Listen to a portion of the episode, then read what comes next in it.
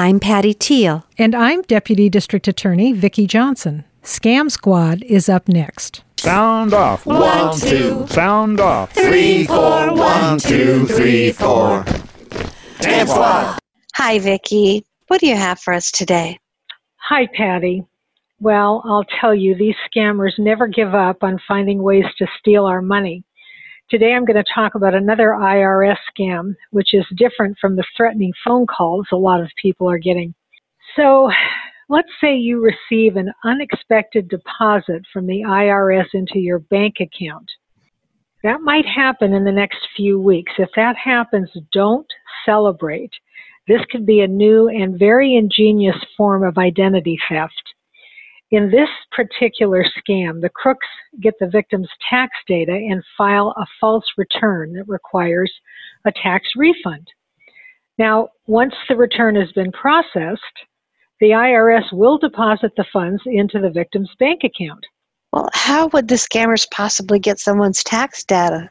A couple of different ways. One way is to hack into your tax preparer's computer and steal their data. And the crooks are specifically looking for taxpayers' names, their social security numbers, and their email addresses. So they don't need a lot of information in order to do their damage. Another thing that the scammers might do is email the tax preparer and pretend to be a potential client. So they will first send an introductory email letter, and then they'll send another email that has a supposed link to the fake client's tax information. Now, if the tax preparer clicks on that link, malware will be installed on the computer so the crooks can get all the client information that this tax preparer has. And the IRS, in case you're interested, has warned tax preparers about these particular scams. This scam is unbelievable. I'm so glad at least the IRS has found a way to warn tax preparers about these scams. Absolutely.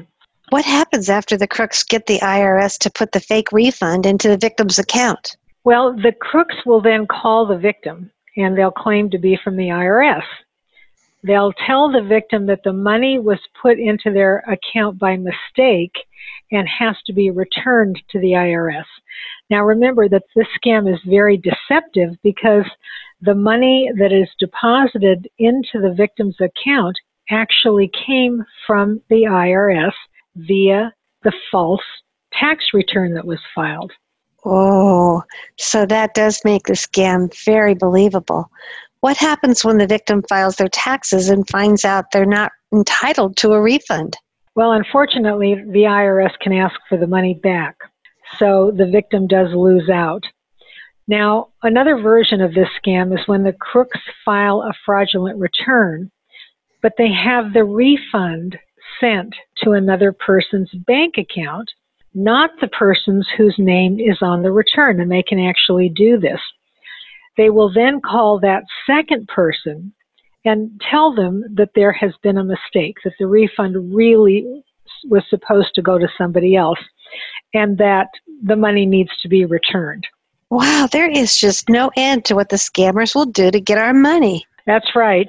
Well, you have to understand that this tax ID theft has been very lucrative to the scammers for a very long time. The IRS has actually closed some loopholes. For example, they won't send money to a foreign bank account. But the crooks have found a way to get around that. What tips do you have to avoid this scam? Well, Patty, your best defense is to file your taxes as early as you can before the crook files them for you. And nowadays, you have to always be skeptical about who you're communicating with, even if you recognize the entity, like if somebody calls saying they're from the IRS do not assume that the person on the line is telling you the truth. So if someone calls and tells you that they are with the IRS, stop the communication immediately and call the IRS directly. And when you call, be sure to use a phone number from the IRS website, not the one that you might see on the caller ID, because remember, crooks can spoof phone numbers. That's very good advice, Vicki. Thank you so very much for sharing this extremely devious scam.